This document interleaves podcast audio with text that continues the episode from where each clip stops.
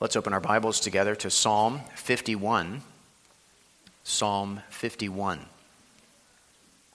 I'm going to read and preach verses 7 through 9 this evening. We're returning to this well known psalm that we're working our way through here and there on Sunday evenings. Pastor Deckard is sick this evening, too sick to preach. We can be praying for him. I think he has a heavy cold, so I am filling in for him Lord willing, we'll hear the sermon on Christ and Him crucified next Sunday evening that He's prepared.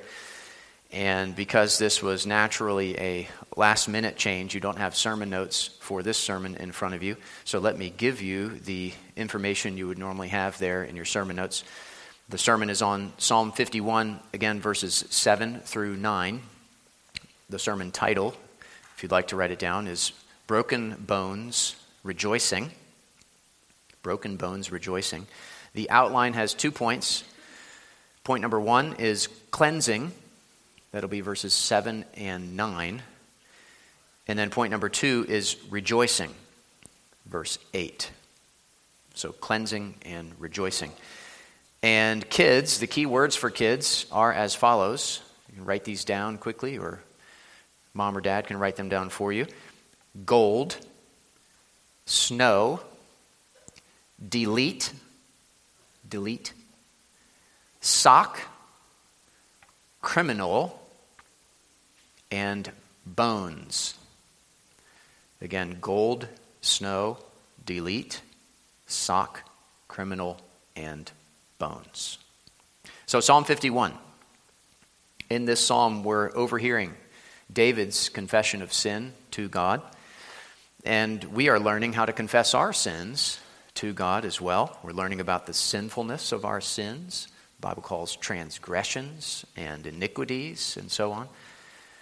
We're learning about the object of our sin, if you will. Our sin is against God, God Himself. We're learning about the longevity of our sin. We've been sinful from birth, sinful even from the moment of our conception. And in all that, we've been learning of our need for the steadfast love and the abundant mercy of our Lord. And this evening we're going to look at verses 7 through 9, which again are about cleansing and rejoicing. The cleansing we need from our sin and the rejoicing that flows from that cleansing. So let's look to God in prayer and then we'll begin. Let's pray. God, we pray that you would give us a fresh sense, a deeper sense this evening of the cleansing we need from our sin, cleansing that only you can give us through the blood of Christ.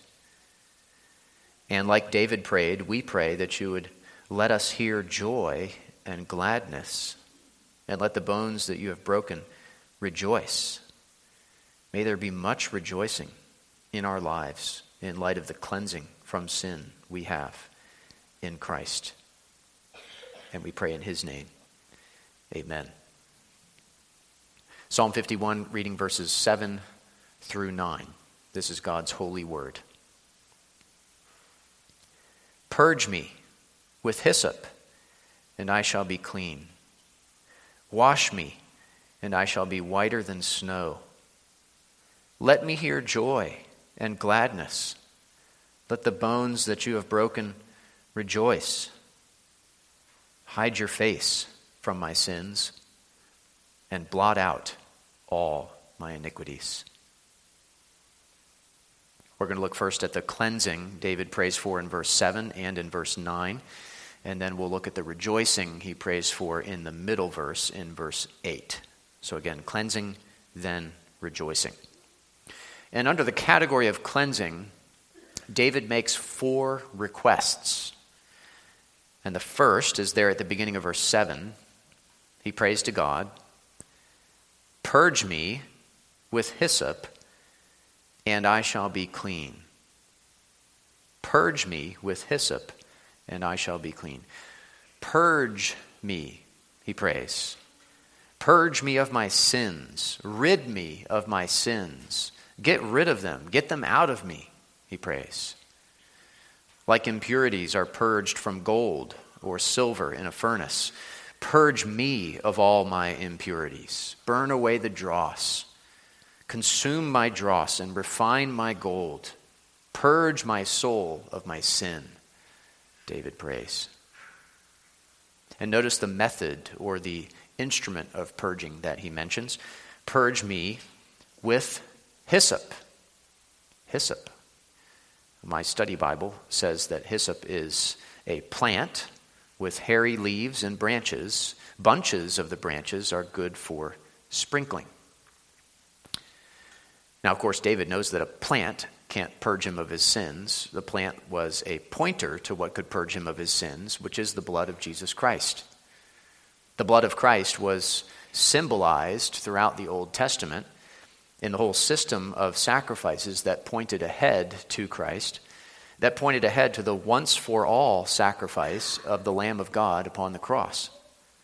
And the blood of the sacrificial animals in the Old Testament was sometimes sprinkled on the people or on other objects using hyssop, using bunches of branches of hyssop that were dipped in the blood and then used to sprinkle or apply the blood in some way to people or objects. Like in the Passover in Exodus 12. Listen to verses 21 through 23 of Exodus 12. Then Moses called all the elders of Israel and said to them, Go and select lambs for yourselves according to your clans, and kill the Passover lamb. Take a bunch of hyssop and dip it in the blood that is in the basin, and touch the lintel and the two doorposts with the blood that is in the basin. None of you shall go out of the door of his house until the morning, for the Lord will pass through to strike the Egyptians. And when he sees the blood on the lintel and on the two doorposts, the Lord will pass over the door and will not allow the destroyer to enter your houses to strike you. Or as we read in the New Testament, Hebrews chapter 9, verses 19 through 22. For when every commandment of the law had been declared by Moses to all the people, he took the blood of calves and goats with water and scarlet wool and hyssop and sprinkled both the book itself and all the people, saying, this is the blood of the covenant that God commanded for you. And in the same way, he sprinkled with the blood both the tent and all the vessels used in worship. Indeed, under the law, almost everything is purified with blood, and without the shedding of blood, there is no forgiveness of sins. So we can see why David prays here Purge me with hyssop. Purge me of my sins with hyssop, with the blood that is sprinkled on me using hyssop, which is ultimately the blood of the Lamb of God who takes away our sin. Purge me with hyssop, and I shall be clean, he says. Even though I'm unclean, I shall be clean. Even though I'm polluted, I shall be purged. The only way you can be clean is if you are purged of your sins by the blood of Christ. So when you are unclean, when you are guilty, when you have sinned, remember what we sing together. There is a fountain filled with blood drawn from Emmanuel's veins, and sinners plunged beneath that flood lose all their guilty stains. When you've sinned, don't try to scrub out the stain by doing good deeds. The only stain remover that works on sin is the blood of Jesus Christ. When you've sinned, go straight to Christ and ask Him to forgive you and to cleanse you. The second request David makes under this category of cleansing is in the second half of verse 7 there. He prays, Wash me and I shall be whiter than snow. It's a wonderful prayer for us to pray. Simple, humble, hopeful. Wash me, and I shall be whiter than snow. It's similar to what he said back up in verse 2. Wash me thoroughly from my iniquity, and cleanse me from my sin. Wash me, cleanse me, scrub me clean Wash me thoroughly. Wash me inside and out. Wash not my feet only, but also my hands and my head, as Peter said to Jesus. Wash my thoughts, wash my words, wash my actions, wash my motives, wash my desires, wash even my dreams, wash my whole self. Wash me, make me pure within. Cleanse, oh, cleanse me from my sin. We can't wash ourselves. We can't scrub our sins from our hearts. We can't remove the stain of guilt from our souls. Only Christ can. And Christ does through the gospel for all who put their trust in Him alone. 1 Corinthians 6, 9 through 11. Or do you not know that the unrighteous will not inherit the kingdom of God? Do not be deceived. Neither the sexually immoral, nor idolaters, nor adulterers, nor men who practice homosexuality, nor thieves, nor the greedy, nor drunkards, nor revilers, nor swindlers will inherit the kingdom of God. And such were some of you. But you were washed, you were sanctified, you were justified in the name of the Lord Jesus Christ and by the Spirit of our God. David says, Wash me, and I shall be whiter than snow. Kids, I'm sure you've had the wonderful experience before of waking up in the morning on a cold winter morning and looking out your window and seeing a big white blanket of fresh snow on the ground. Just beautiful white snow as far as the eye can see, as far as you can look out your window across the way. And that makes you feel happy, doesn't it, kids? Well, when Jesus washes your sins away, when you put your faith in Him, then you are whiter than that big white blanket of snow, of fresh snow on the ground. You are clean. You are fresh. You are forgiven. As God says in Isaiah 1 18, Come now, let us reason together, says the Lord. Though your sins are like scarlet, they shall be as white as snow. Though they are red like crimson, they shall become like wool. Or Revelation 7 13 and 14. Then one of the elders addressed me, saying, Who are these, clothed in white robes, and from where had they come? I said to him, Sir, you know. And he said to me, These are the ones coming out of the great tribulation. They have washed their robes and made them white in the blood of the Lamb when we are washed in the blood of Christ, we're not red from the blood, we're white from the blood. We're made clean by the blood of the Lamb. David's third request is down in verse 9. First part of verse 9, he says, Hide your face from my sins. Don't look at my sins. Don't gaze upon my sins. Hide your face from my sins. Turn away from my sins. Don't hide your face from me, but hide your face from my sins, O God.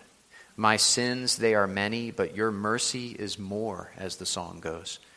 So hide your face from them in mercy. Of course, David does not mean, don't look, God, while I do this, while I commit this sin. That would be terrible. He's not asking God to look away while he does something so that God won't see it. God sees everything we do, even everything we think and feel and desire. God sees all. Nothing can be hidden from the eye of an omniscient God. Kids, when you play hide and seek, which I'm sure you do, if you find a really good hiding spot, you can hide from your siblings and your friends, right? But you can't hide from God. No one can hide from God. He always sees us, which is both convicting and comforting if we trust in Him. But what David is saying here is don't look upon my sins in judgment. Instead, turn your face away from them in mercy. Don't give me what I deserve for my sins. Instead of pouring out judgment, pour out mercy on me. And then the fourth request is in the second half of verse 9. and blot out all my iniquities. He already prayed this back up at the end of verse 1. According to your abundant mercy, blot out my transgressions. Sometimes repetition in prayer is okay, as long as it's mindful repetition, not mindless repetition.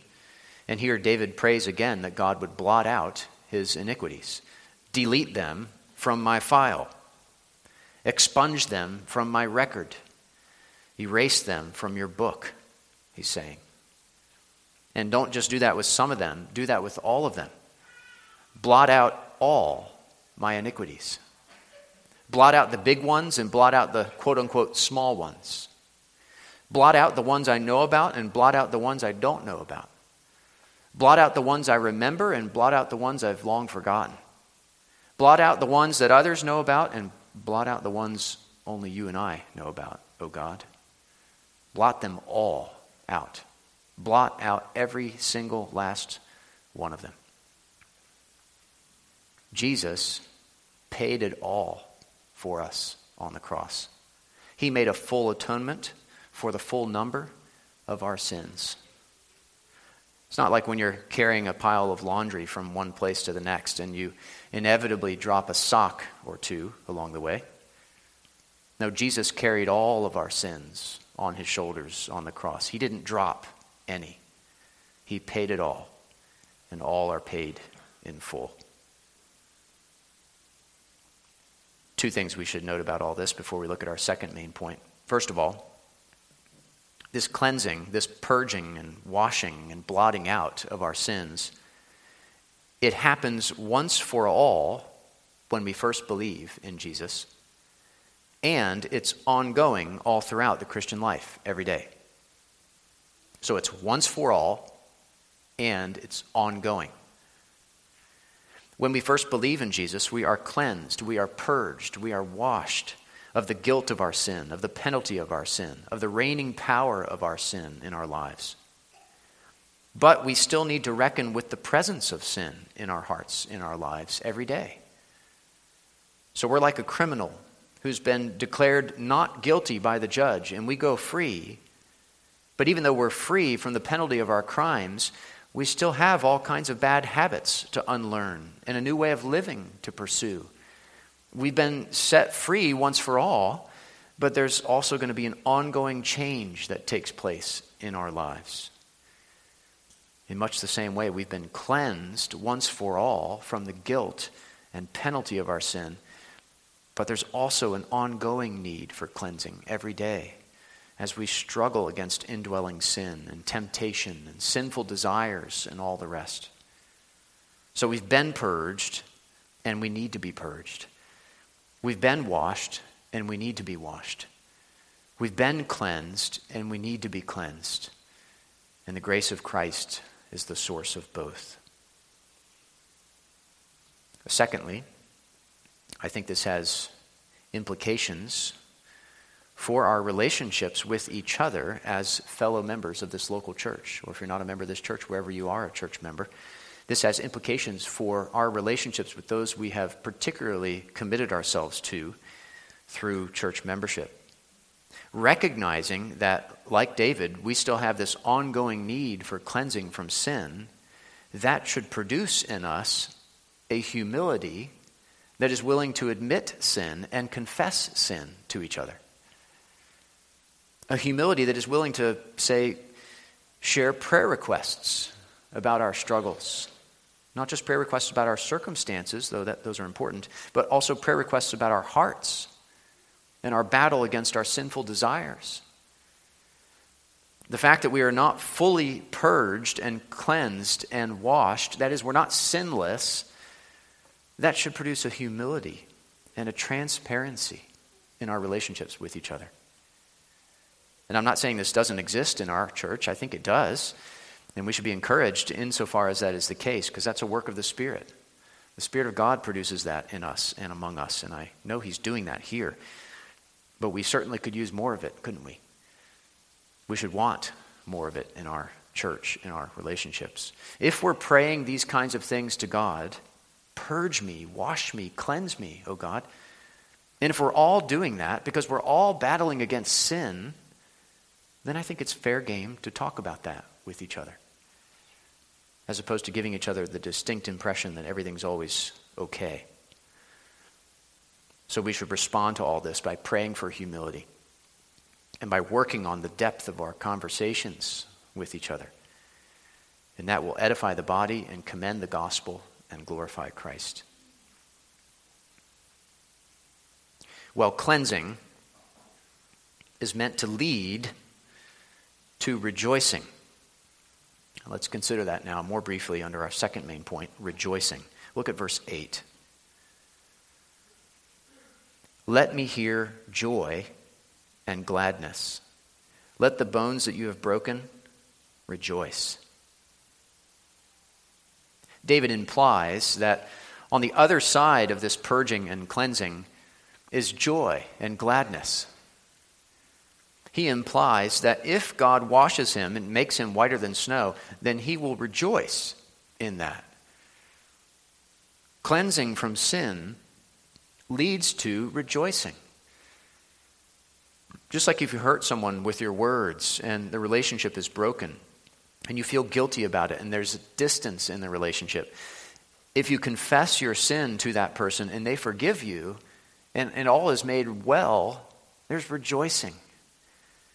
There's the mutual joy of confession and forgiveness and restoration. So with God.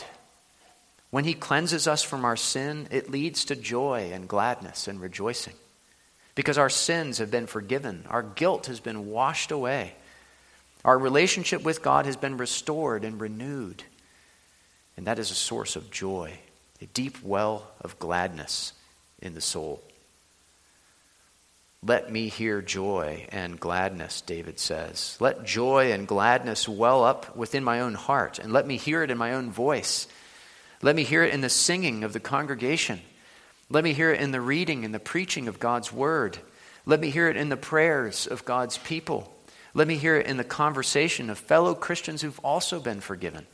Let me hear joy. Let me hear gladness. And let the bones that you have broken rejoice. David's bones that God had broken, metaphorically, he wants his bones to rejoice, metaphorically. But there's a sense in which this is not just metaphorical or figurative. Because we read in Psalm 32 For when I kept silent, my bones wasted away through my groaning all day long. For day and night your hand was heavy upon me. My strength was dried up as by the heat of summer.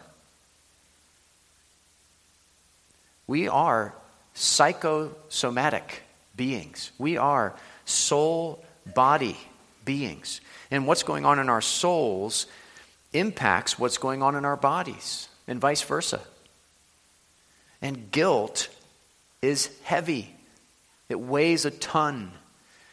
It weighs you down, both spiritually and physically. It's a heavy burden on your back, both spiritually and physically and it can sap your strength. It can drain your energy. It's like getting the flu in your soul, and that impacts your body. David's bones wasted away. God had broken his bones, so to speak. God's hand was heavy upon him, his strength was all dried up. And yet he's asking God to let those very bones rejoice. He's asking God to purge him and to cleanse him and to wash him and to blot out all his sins. And he knows that's going to have an effect on his bones, on his body. Just like guilt made his bones waste away, grace is going to make his bones rejoice. Let me mention two things we can learn from this, and then we'll be done. First, both guilt and gratitude often manifest themselves physically. Your face, your demeanor, the way you carry yourself, the tone of your voice, even your posture can be affected by what's going on in your soul. Now, to be clear, when it comes like to something like posture, I'm not talking about physical problems that lead to a certain kind of posture. If you have physical problems, you can be rejoicing and trusting in the Lord on the inside, even if you're slouching on the outside. And of course, we should be mindful of that. Rather, I'm talking about here, for example, slouching your shoulders when you're disappointed or discouraged or perhaps weighed down by guilt. That can happen. We've all experienced that before. And on the flip side, gratitude can also manifest itself physically. A cheerful heart will ordinarily show itself in a cheerful face. Sadness of soul produces frowns. Gladness of soul produces smiles. So think about that. Think about the connection between the inner man and the outer man. Both guilt and gratitude often manifest themselves physically. And since we have been purged from our sins and cleansed of our sins, as much as possible, we want that to show on our faces and the rest of our bodies. Somehow we want even our bones to rejoice in the Lord. Secondly, and finally, our rejoicing is fueled by our cleansing. Rejoicing is something we're commanded to do in the Bible. Rejoice in the Lord always. But we can't just white knuckle it. We can't just clench our teeth and our fists and just rejoice. No, rejoicing is powered by cleansing, it's fueled by forgiveness. True joy comes from the knowledge that we've been cleansed of our sins. David says later in the psalm, Deliver me from blood guiltiness, O God, O God of my salvation, and my tongue will sing aloud of your righteousness. Deliver me from sin and I will sing for joy. If you want to rejoice, don't focus so much on rejoicing. Focus on the depth of your sin and the wonder of God's grace, that He would forgive you of all your many sins against Him. Focus on the character of the God who responds to all these requests with a yes in Jesus Christ, and the joy will come. Gladness will be stirred up within you. Rejoicing will follow.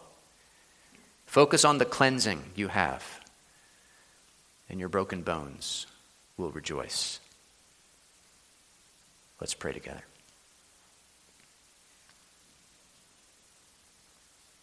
Lord, we pray that you would give us joy and gladness in the fact that you have purged us and cleansed us and washed us from the guilt and stain of our sin.